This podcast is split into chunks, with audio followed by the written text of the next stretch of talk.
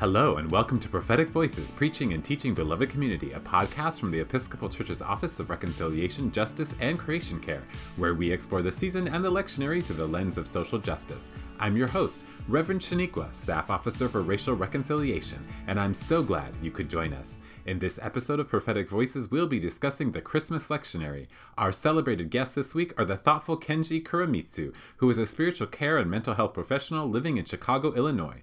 Kenji enjoys gardening, traveling, and is a longtime member of St. Paul and the Redeemer Episcopal Church in the Hyde Park, Kenwood neighborhood. The Reverend Luz Montes, who serves as the Associate Rector at Trinity Episcopal Church in Houston, Texas. Luz is passionate about sharing God's love and making our world a more just place to live. And last but not least, the insightful Cody Engel, who lives in Sioux Falls, South Dakota with his partner Josh. He is a senior research and evaluation specialist at Lost and Found and is passionate about health equity in the LGBTQIA and Two Spirit community. Welcome, friends. Thank you so much for being willing to be guests on Prophetic Voices. I know our listeners love to hear everybody's thoughts. What's important to keep in mind this year for Christmas? Just to share a little bit about uh, what we do liturgically and, and overall in the church and in our world. But I think for me, what I'm what I'm trying to hold on to as we prepare for Advent and Christmas is, is to think of our current realities and what is happening in our world, in our lives, to be responsible with the way we preach, with the way we speak about God to others. Hmm. I think also for me, like what's really important to keep in mind for this Christmas and thinking about Advent and that whole idea of hope and how we give that message to the people that we interact with on a daily basis. Advent and Christmas being this idea of hoping and waiting and longing for something to come and how how are we helping others who might feel they don't have that hope or might feel that they've lost that hope um, is something I often think about during this time too a great question, Shaneequa. I appreciate what folks have shared so far, and just want to join with Cody about this idea of longing and how much Advent and Christmas are about being in right relationship with desire, with longing, with hope, with the strains, as Luz said, that are being felt so acutely across the world. And how do we preach or how do we liturgically engage Christmas in a way that will serve folks who are coming to service once a year, as well as folks for whom these passages, these stories will be already very familiar. Hmm. So, what liturgical ideas do you have for celebrating Christmas? I don't have to make some of those big decisions because I'm not the rector serving at a church. So that's kind of for me a nice way to kind of go into this conversation and also prepare for Christmas is that I don't have to make these huge things. But I think liturgically, just thinking of ways to meditate and also see what's out there, all the resources available to us. That's kind of what I've been at least focusing in my area and what I'm responsible for is finding resources that that are doable or that are also just diverse in what they're offering. Hmm. Yeah, I think preparing to liturgically engage Christmas in an intergenerational way in a way celebrating of human diversity. Hmm. Maybe specifically to think about age for a moment. It's often a time we have children's voices, pageants, this kind of thing. But at a service we had recently in the setting I serve on Sundays, there was a children's choir followed by one of the oldest members of our congregation doing some readings. And the juxtaposition of those voices next to each other in that way, I think is something that would be meaningful to engage as a Christmas service for folks who are making liturgical decisions about music, about liturgy? I didn't even think about the music. I think it also varies by your context, right? Like growing up, you know, we have like songs about un pesebre or like the, uh, the, birth of Christ. But these are some very major decisions for some folks. And I know that they're very meaningful, right? And for others of us, I'm very flexible with that, I guess, in thinking of liturgy and music. But now, you know, as I heard Kenji, I'm thinking of like our choir master who, you know, is very like careful when picking uh, hymns and as we prepare for each season. Yeah, I was gonna. I had a similar thought as somebody who is not actively involved in liturgical ideas at all. Um, I think as somebody who maybe is attending or like what I have attended in the past is again that idea of the the connection of things, how things flow into one another, overall story. Um, is something that was really important to me and, and was important to me as I was attending liturgical services or other services some folks do like a like maybe they have their quote unquote midnight mass let's say it's at 10 p.m they do like a sing along from 9 30 to 10 as they just play christmas music and everybody sings along.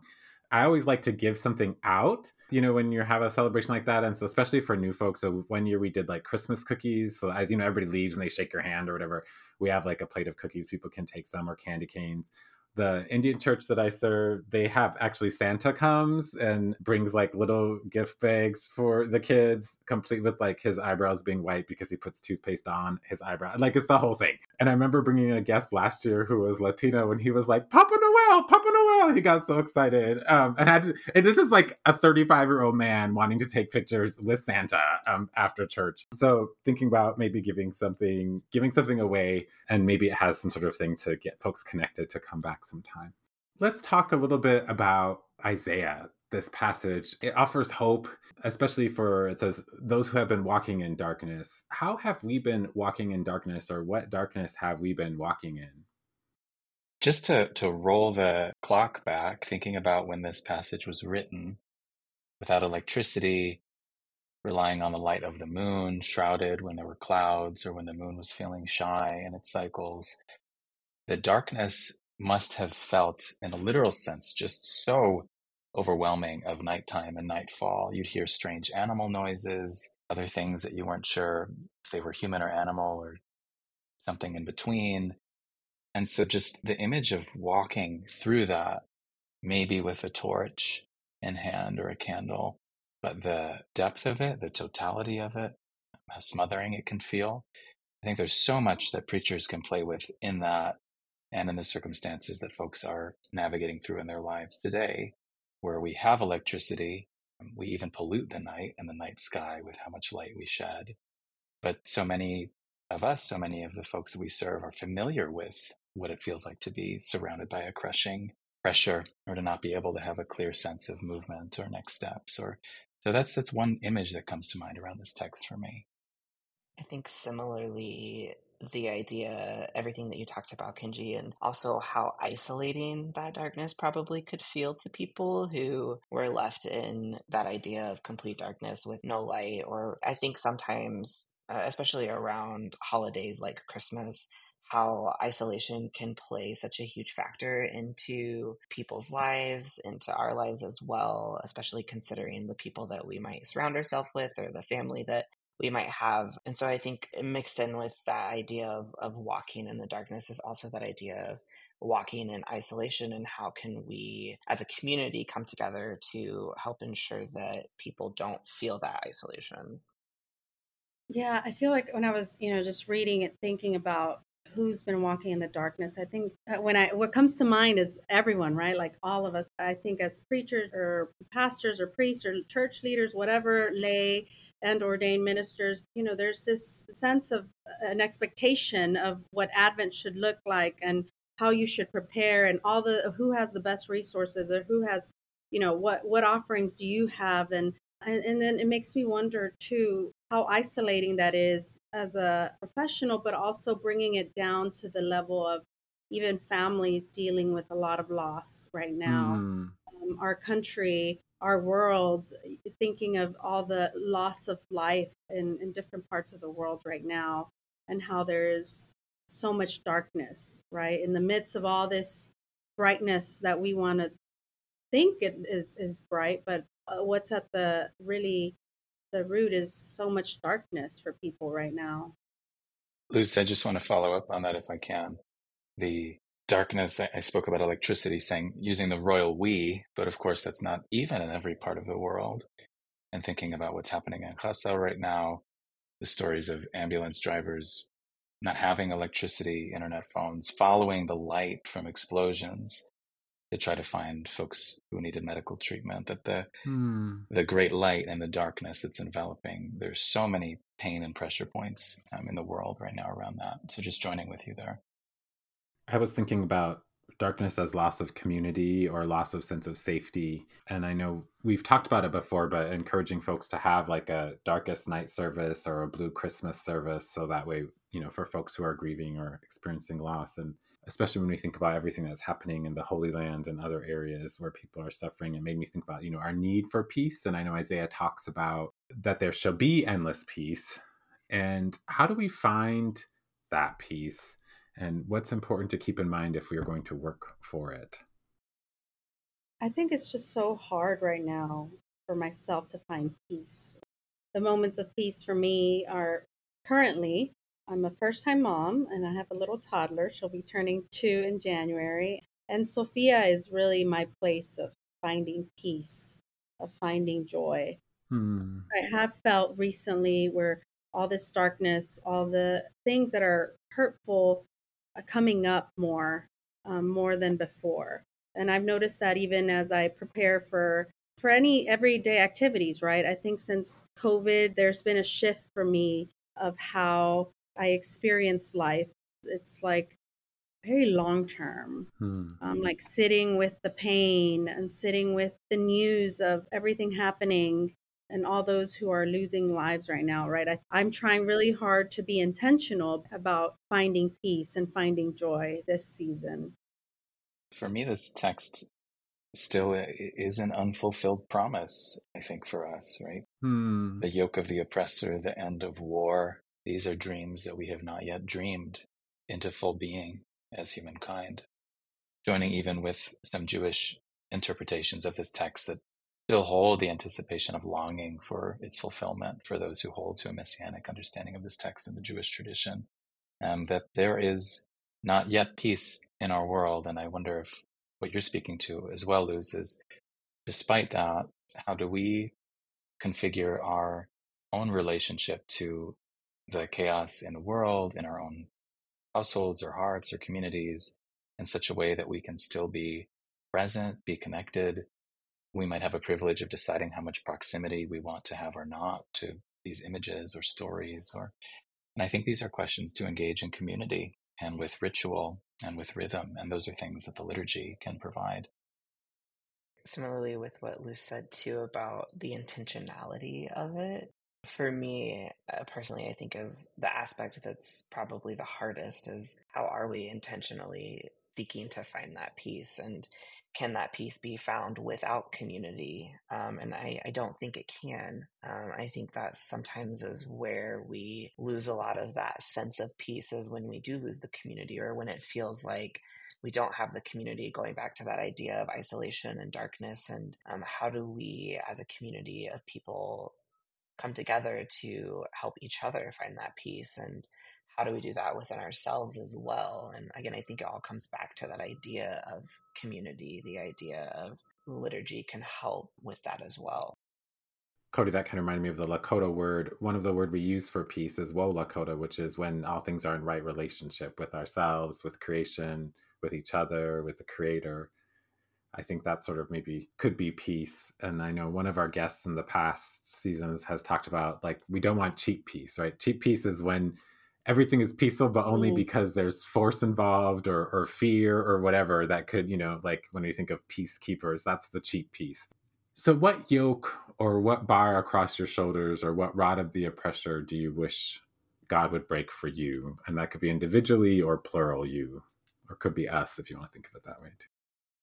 Something that I'm thinking about right now is just the I don't know if it's a rod, but it's definitely the the commercialism that comes with this season that I wish would be broken and i know i'm guilty of going out on black friday too in the past so i, I feel like i need to i need to own that but i wish there was a way to break that. I'm thinking about a couple of things just following up on your comment about peace this quote from bonhoeffer that security is the opposite of peace mm. you know, that peace requires a dismantling of policing of securitizing of the tsa kind of feeling where there's a subjection to scrutiny that we eye one another with, as often happens after violent events or scary things in the world. Hmm. The story you told about your friend being very excited about Papa Noel, Santa Claus at the church too, I think reflects just how much blending there is right now, and maybe for quite a while, actually, in the church and with Christmas as a holiday and passages like these. So, you know, just providing some warm touch points for folks to be able to enter into these stories from whatever entry points they may have, having a, a background scripturally or culturally that may or may not be what we're expecting them to have. Hmm. One of the bars or yoke that I think of is the hesitancy that I have stepping into spaces like this with other people who are involved in religion or whatever it might be. And coming from a sense of having a traumatic experience with that. And I think during the season for people like myself who have had those experiences and almost have had to separate who we are authentically from what passages are saying or what the season stands for, hmm. I wish that that was something that could be unburdened from not only myself but from many other people in my community um, and how i wish that we could step into these spaces without fear um, and without the idea of not belonging. And also expectations, right? Like for me, expectations as a clergy person, expectations as a, a mom, expectations as a spouse, like uh, expectations as a daughter as uh, during this season and shifting that for me to try to see what that would look like if, if I were to let go of those expectations, right? That it's so easy to name, yet so hard to actually practice and to let go and to step into conversations that that are life-giving and you know and opening up to those opportunities because sometimes we were limited right? Or i feel li- limited um, with expectations. Hmm. The rod of the oppressor that i hear each of you talking about, I can relate with as well. It's the inner rod that a little version of me is wielding inside my head that says, you need to do more. You have to produce.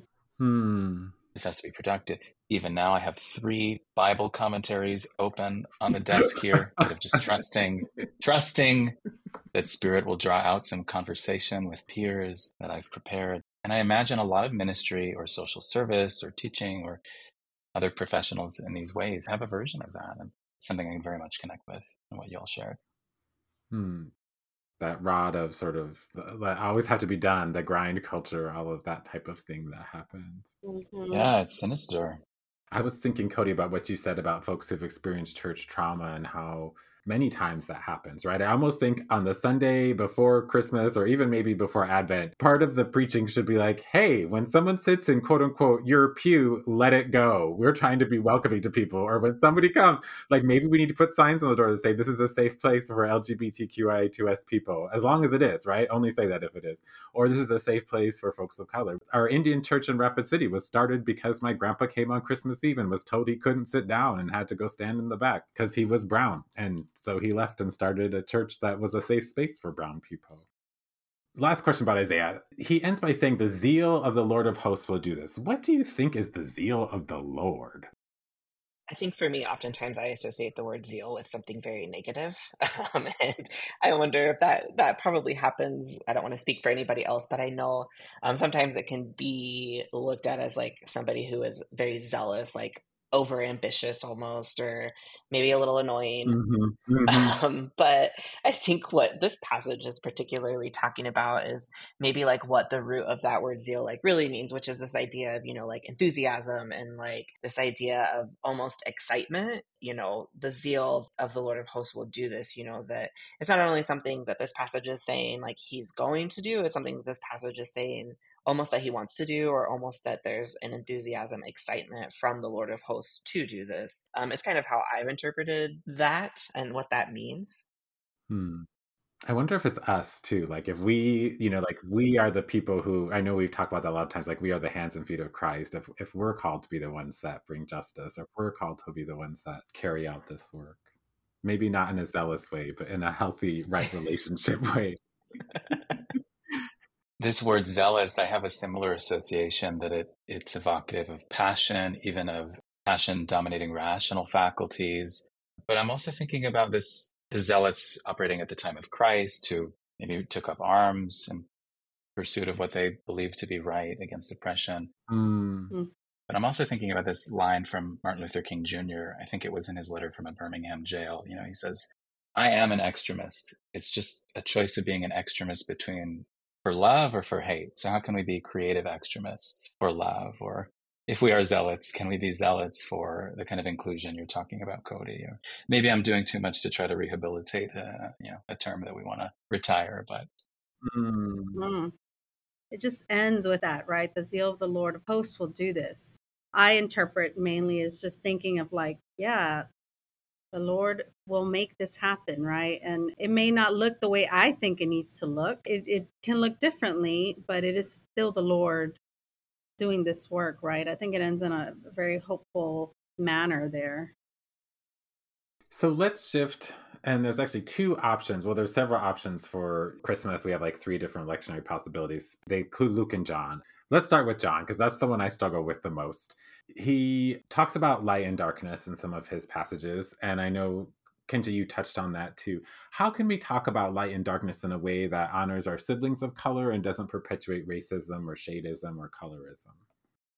I think this is a tough one. I'd really love to see. I'm a member of the Episcopal Church. I know we have a, a interdenominational representation here on the podcast today. I'd love to see our tradition really reckon with through committees or commissions, making recommendations around this for liturgy and for worship. I think part of what our pastoral sensitivity should be is contextualizing light and darkness as physical phenomenon, although perhaps we also risk stumbling into ableism or, or privileging sightedness or something like this. Hmm. I think talking in our churches about whiteness and the power of that, and maybe even suggesting that what the biblical writers might have meant by darkness, as James Cone and others have said, could be um, resonant with this idea of whiteness or the dominance of whiteness or the myopia, although maybe we're straying into visual metaphors too strongly again there. Um, I'd be very curious to hear others' thoughts about this because I think I think it's a sticky, challenging thing that we need to lean into I mean, it makes me think of General Convention coming up next summer. You know, these conversations and this change can take place. But when I think of my own context and just my own experience of the church and of this passage, is more of just trying to figure out exactly what John is trying to say and trying to understand how we present that to others, right? So making it easier for people to understand would require a lot of conversation a, a relationship to kind of understand each other and know and know what these things mean, right? Because as Kenji was saying, this this can open, go on and, and bring something else up, right? Other things will come up as we open up to this kind of conversation. I'm thinking about the blind theologian John Hull, who talked a lot about this. I think it's the Psalm. It says, Darkness and light are alike to thee you know, that there's so many more resources. I think you're exactly right that we'll be able to engage if we lean into these conversations. I think contextualizing is always helpful, like saying that this isn't what it means and talking about as like loss of relationship or, or sense of isolation. And then I also think about darkness as a time of like healing or being in the womb or, you know, all those pieces. We do sweat lodge in the dark. That's a very healing and rejuvenating time. But then also thinking about what light is. You know, John talks about that life was the light of all people in that sense, I think of light as a time of growth, right? A, a uh, transformation or a time of change and, and thinking about it. Growing up, in my experience of the church or of scripture is scripture is that's it. It's and now, of course, I'm at a place now as an adult where I can sit and wrestle with scripture and what it really means, right? But growing up, that was not my experience. My experience was, yeah, the light shines in the darkness, and the darkness did not overcome it. And it's in this negative concept of darkness, right? Hmm. I think it's been now as I've gotten older, as I've had these conversations, I've been able to wrestle with what they mean to me now or, or what God is saying to the people. I always struggle with John. It's he's definitely not my favorite gospel because I feel like he's just very. I have to remember that he's kind of like poetic and, and a little chaotic. What advice do you have for making this passage more digestible for your congregation? I'm amused by your John uh, allergy because I find the text poetic and uh, very that right brain, you know, compared to the Lucan kind of account. Yeah. the use of logos and playing with this thing that people thought they knew, like Christmas. We think we know the story of it and then breaking it open in new ways. I think the most powerful example I heard of a preacher working with this text was in a panel about gun violence that Willie Jennings was on in my hometown of Chicago, a city that sees a fair amount of gun violence. Mm-hmm. And he was critiquing the American fetishization of guns and gun culture. And he said, In the beginning was the weapon, and the weapon was with God, and the weapon was God. And he went on in this way. And for all of us there, I don't think just me, he broke open this passage in a, in a way that helped me understand what I think John was trying to do for John's audience, or the author of John, I should say, at that time. Hmm. I don't have a congregation, nor um, will I be trying to make this digestible to probably anybody else. But I think for me, like going back to that idea of contextualization is always super helpful. Um, when especially whenever there's like a passage like this that is kind of filled with so many metaphors and so much back and forth. You know, was the word and the word was with God and the word what like what does all of that mean exactly? And so I think going through those passages is really that first of all the contextualization as well as kind of like breaking it down piece by piece i think going through the whole thing at once is kind of a lot sometimes so even breaking it down into different pieces or different sections even within that one passage is usually really helpful for me hmm. Yeah, Shaneequa, I'm kind of like you. Um, I, you know, as, I, as I'm reading it, yeah, it's it's so poetic, and I'm like, yeah, you're playing with the words, but you know, you're also playing with my feelings here.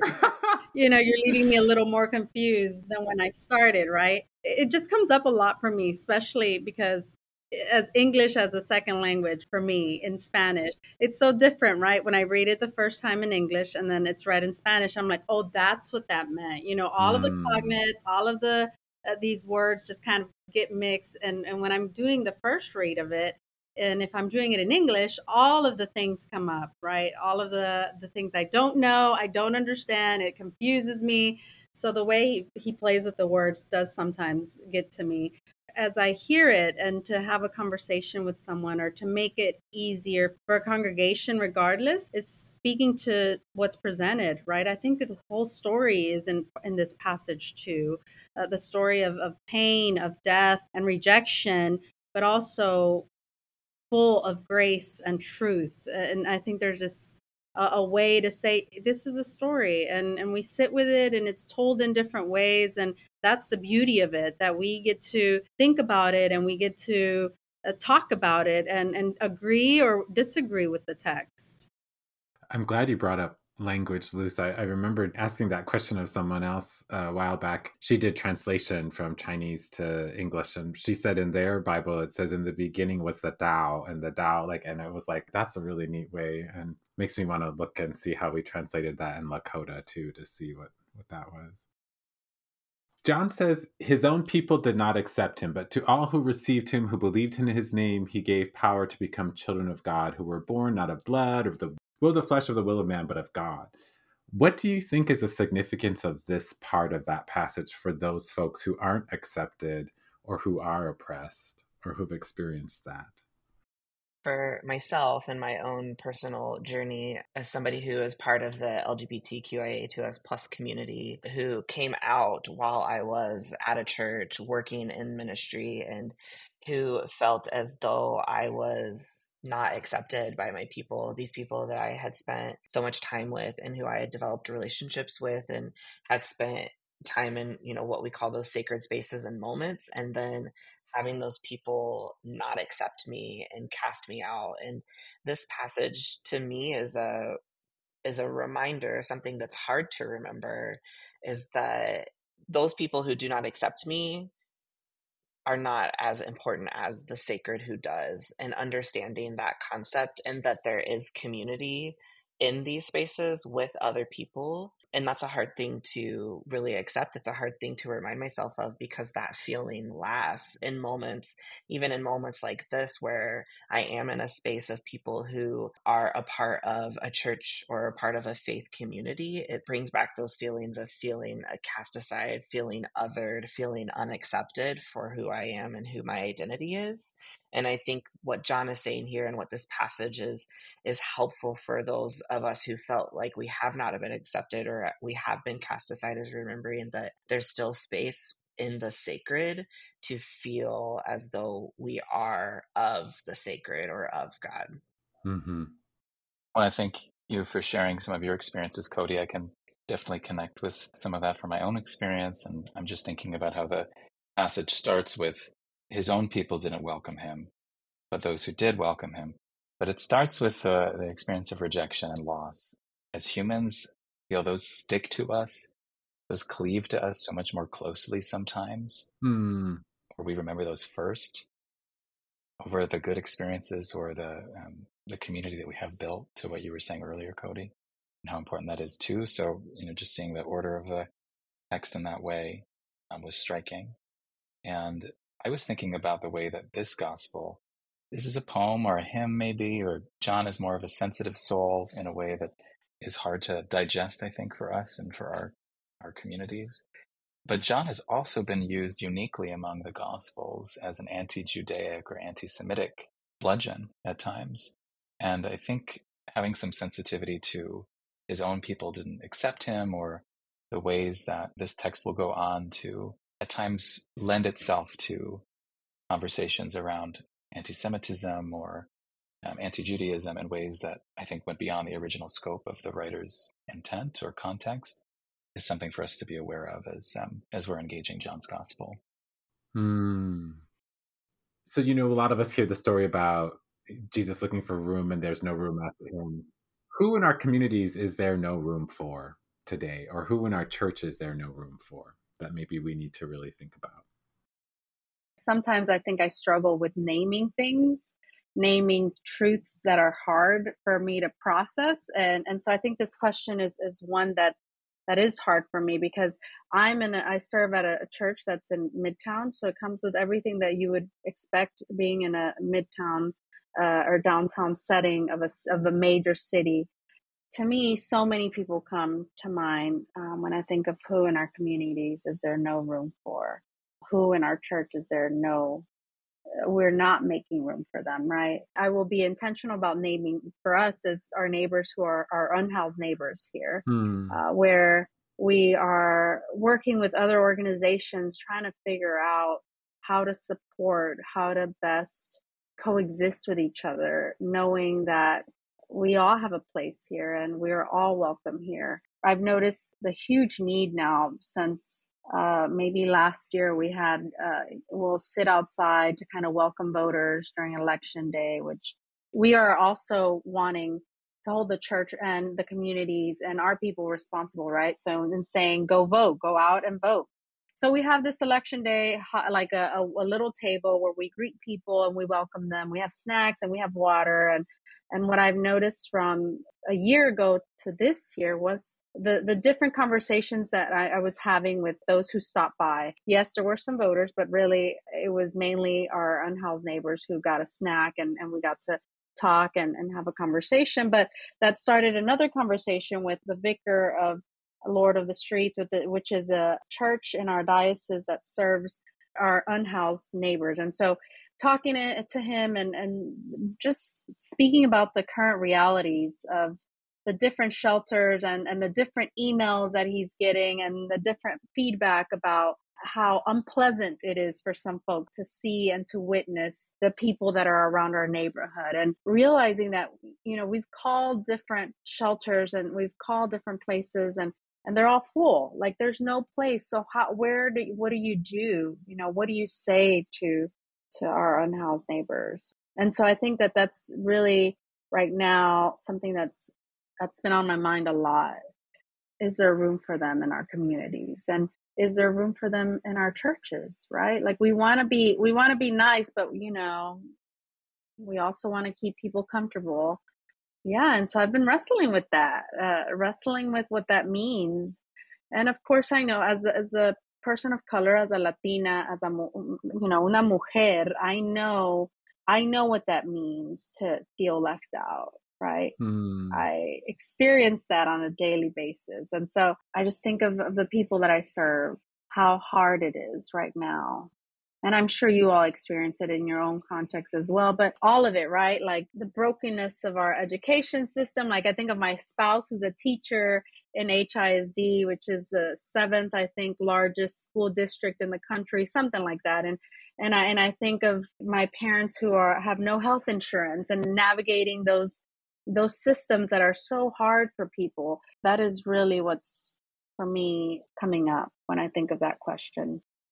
I again think of my community, the LGBTQIA2S plus community, and sometimes it feels like there is no room at the church for us. Mm. I think particularly thinking about my trans friends and family who feel even more as though they are othered. Um, and I think that especially in the community that I'm a part of, that it feels as though they, it doesn't seem like there is room for them. Um, it doesn't seem like there is room for them as people, as humanity, particularly when looking at the church as well. And so I, I wonder too, like, especially during this time as we talk about Christmas and Advent, like, those who do want to engage in that community in the sacred space and, and with God and, and fellow people, how how are they finding that in communities where it's really difficult for them to have that access? One of my favorite poems is by W.H. Auden, who has a relationship with my tradition, the Episcopal Church, and our prayer book, and the Psalter, or the collection of Psalms. And his poem, Musée des Beaux-Arts, which is a reflection on human suffering, has this line that says, How everything turns away quite leisurely from the disaster, all the systems of the world and life keep churning and just kind of look away from the crisis or the disaster that's happening. So I'm imagining this when Mary and Joseph in the story are told that there's no room for them at the inn. We're facing a crisis of housing for refugee, for migrant populations in Chicago. Mm-hmm. Similar to the governor in the text from Luke, we have Governor Abbott who's declaring everyone needs to go to this place. I'm going to put vulnerable people on buses, on planes. I don't care what happens to you. I don't care if there's a place for you to stay when you show up and knock there. And the innkeeper in the story, or the social services or systems for housing and the places that folks are seeking care, they're all following the law. They're all, you know, they're not breaking anything, but as a result of these political, these evil and these unjust political decisions, people are put into into circumstances of tremendous vulnerability, having to give birth in a, uh, a stable having to sleep on a police station floor, as is the case here in Chicago for so many of, of the new residents to our city.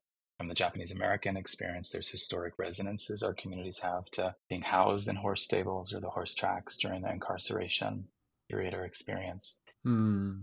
Just circling back to the text for a moment, I had a seminary professor, Jorg Rieger. He's now he's at Vanderbilt now, but he used to say he loved this passage because where did God send the heavenly chorus of angels? Not to the imperial senate of Rome, not to Congress, not to the halls of power, but to a field of shepherds and of people tending sheep, people of disreputable reputation in those times. And one of the commentators on this text I read for today asked, Were the sheep afraid of the angels too? You know, what did the sheep think as they saw the, the angels come there? And I thought, what a great question and what a great reflection of God's concern for the least of the least of the least. As you were talking, Luz, your idea about there's no room for conversation. And I feel like our churches seem to be so polarized about, you know, like they're either a very liberal church or very conservative church mm-hmm. and da da da. And I feel like if we had more room for conversation, maybe we could find more middle ground. But folks just kind of go to the pole that they align with and don't always have that. Kenji, let's run with this thought about the shepherds and why do you think Luke tells the story of the shepherds? And then the second part of the question is kind of like who are the shepherds of today? The shepherds represent a lot of different things potentially for us today. I spoke to the reputation that folks in this profession may have had in those times as potentially criminal or scandalous or just being kind of a, a quote dangerous element.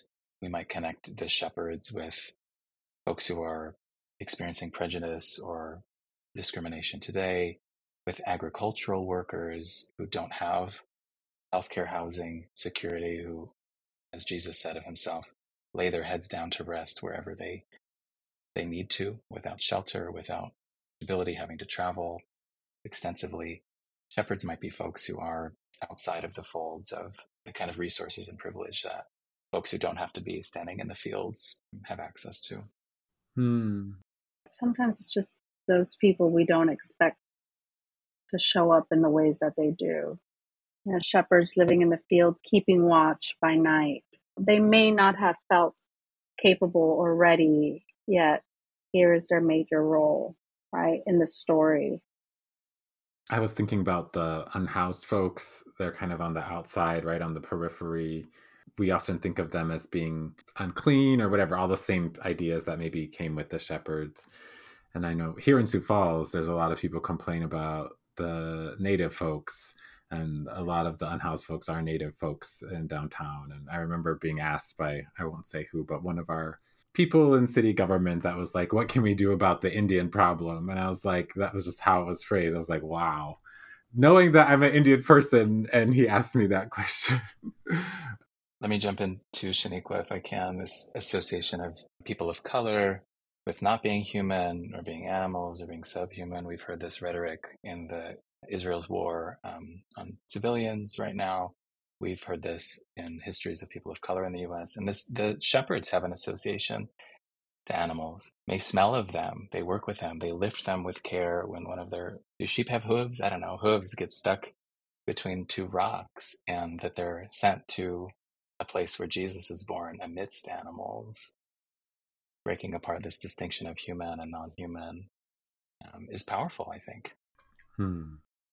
So where have you encountered the sacred or where have you like the shepherds received a sign and had it confirmed I think I most often feel as though I encounter the sacred in other people. I don't know if that sounds like a cop out or like a woo woo answer, but um, I do. I feel like for me, the sacred is so often like found in other people in moments of running into a stranger and and feeling encouraged or receiving a message from somebody that I don't know that is encouraging and that is helpful and beneficial and you know the hey keep going. Like you're doing good work. You're i like i really appreciate what you're doing. And um, not that it's all about that but feeling that encounter of that almost like that sacred moment that sacred time and space of somebody that you don't really have that connection with giving you that sense of encouragement and that sense of almost belonging even validation of you know you're important. I'm glad you're here. Um, and i feel like those are the moments that i really do encounter the sacred and i really appreciate them.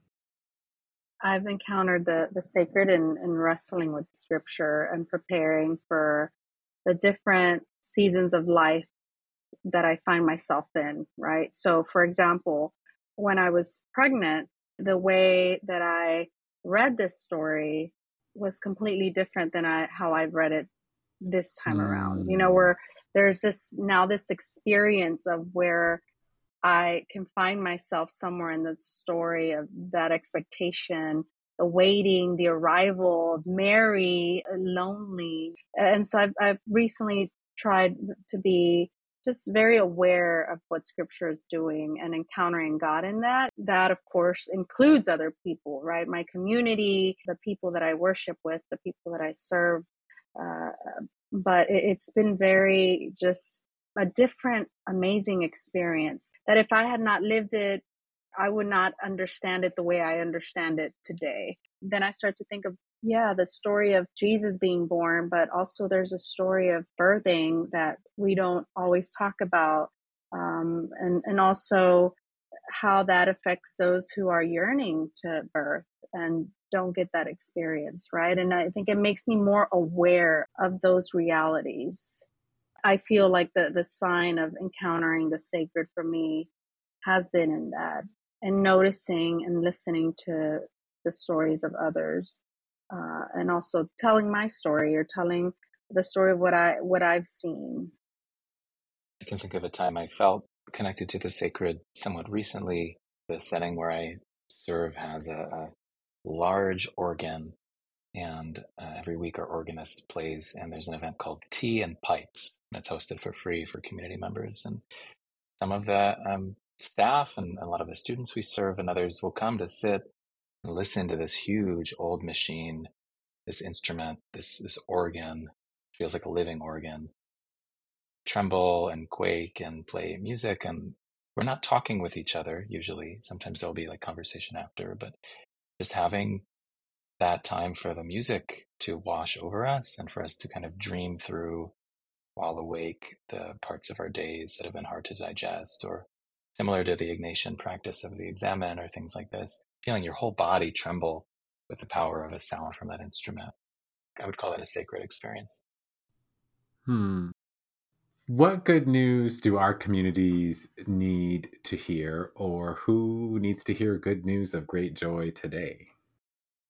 I think the image for me that comes up from the this gospel is, "But the angel said to them, Do not be afraid." Hmm. Uh, and I think that we're in a place where a lot of the emotions, a lot of the feelings that come up for people are very driven by fear. And and it's easy for us to say you know don't be afraid and and uh, it's okay but i think hearing it over and over can be good news for people. Sometimes we don't want to uh, use scripture so much for whatever reason we we don't you know we don't incorporate it into our daily conversations but i feel like if we shared that with people i think people would start to believe it to live into that right our communities really just need to hear that there is good news. Um, going back to our conversation earlier, I think one of those places of good news is that there is room for them. Hmm. There is a space for them. They have a place. They are welcome. They are loved. They are cherished, and they're part of however we want to phrase it, but they are part of that the sacredness of those sacred spaces. And I think a lot of our communities really need to hear that and need to understand that. And um, I think of all of the communities we've talked about and how a lot of communities just need that reassurance. And also, I think the good news of, you know, that there is meaning in your life and who you are as a person. A little bit of what that this passage resonates in that is, you know, saying to those shepherds who the angels coming to them and saying, I have good news for you. And you're the people of all the people that we could tell this to, you're the people that we're going to tell it to. Some of our communities need to be reassured in, of that as well. Hmm. For me, I just thought of, you know, the angels in disguise, right? Because I'm just thinking of the image, Shaneequa, of like, yeah, you're right. If angels really are biblically accurate, like they're they're that's creepy, you know, scary. And and I think like and and realizing like, yeah, sometimes it's scary and and sometimes the people that are gonna shake things up, the people that are gonna make a difference or that are, are gonna change your life and you're not even ready for it appear as those angels that you're just kind of like, oh, mm, it's a bit much, or I'm not ready for it. So I don't know, that image just kind of came up as Cody was speaking too about that. I was thinking about the good news would be that we all are made and reflect the image of God, right? And so you, I always say, you mm-hmm. know, when you look into somebody else's eyes, even if you look in the mirror, you're seeing an image of God, whatever that might be, which means, you know, God is black and white and brown and tan and gay and straight and bi and pan and, you know, all the different, I didn't mean that to rhyme, but, but all the different things, right? and I know maybe some people would think of this as heresy, but that means God is abled and God is disabled also. And God is tall and short and fat and skinny and, you know, all the different things, thinking about all of those pieces, right? What tips do you have for preaching this text or this lectionary or preaching Christmas period?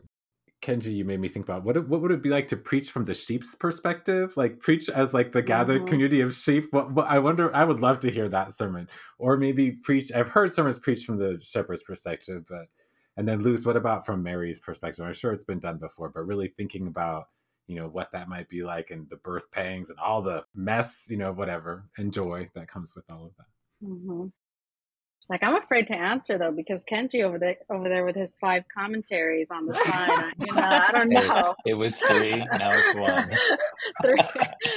Um, I guess for me, my tips or, or my advice it would be to sit with it and to wrestle with scripture. There's a lot at stake. I do I do strongly believe that. You know, there is so much at stake when we are really sitting with scripture, right? So we are to be held accountable and to be responsible with the gifts that we are given. And so for me, it's like sit with scripture, wrestle with it, get a good two or three commentaries. What have others said about this? There's so much out there that that has been said and done. And so at the end of the day, how does it speak to you and how mm. is it hmm. transformative for the moments that we are living today and the realities of our people? I'm moved in the text by the naming of political leaders and the decisions they're making and shading the impact those are having on real people. Hmm. That's something I know a lot of preachers wrestle with. From my hometown of Chicago, do we preach openly about Rahm Emanuel, now ambassador to Japan, and his cover up of the murder of Laquan McDonald? Do we, in the 2016 or 2020 elections, we're coming up to an election year, how do we wrestle with the political and not cheaply engage with it? But I think this text provides some texture for us to engage with as we're engaging the text, as we're thinking about how to preach it. I loved your question, uh, Shaneequa, about the sheep. What were they feeling? What did they think? They're so cold, vulnerable, and afraid. And what a scandal that the incarnation in Jesus in the process of childbearing and childbirth is that God was subjected to that same frailty Hmm. I love Luz's suggestions for seeing what others have made of the text, looking at your own community, preparing, and letting yourself off the hook for having to be the most brilliant voice or person or to say something completely new and leaning on community wisdom tradition. Oh, amen. Amen. I think that both of those suggestions are great. I really just like that idea. I really liked Kenji your idea of the kind of that political statement that's made um, and how do we church communities engage in that that process especially when policies are taking away the rights of people or oppressing people creating even stronger barriers for accessibility? What is the church's ultimate responsibility? And you know as we think about the whole idea of Christmas and kind of what that idea meant to um, you know the people of that time how do we reflect that now into our current time? You know what what are the things that we're waiting for hoping for? What are those oppressions that are with us that we are waiting to see and hear that those are gone and that something has come something has been born that has removed that oppression as well? Hmm. Thank you so much for being willing to be guests on the podcast. I appreciate you sharing your stories and your wisdom and your ideas. I'm filled with gratitude. Thank you. If you want to learn more about Beloved Community, visit episcopalchurch.org forward slash beloved hyphen community. Thanks to our guests, Kenji, Luz, and Cody. Thanks also to our production team, especially Chris and Asma. If you experienced good news of great joy today, please rate, review, and of course, share our podcast. That's all for this season of Prophetic Voices, but join us in 2024 for our Ash Wednesday and Holy Week season. Until next time, let your light shine.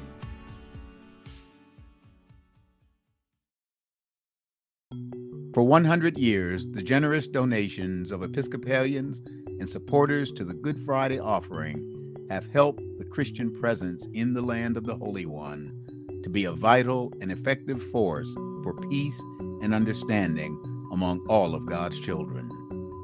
A lifeline of hope in times of genuine need in years past, the Good Friday offering continues to support churches, medical programs, and schools today. Now more than ever, we celebrate the centennial of this historic fund. Your support is needed. Give online at iam.ec slash Good Friday offering or text GFO to 91999. The Good Friday offering, celebrating a century of gifts and rejoicing in 2,000 years of good news.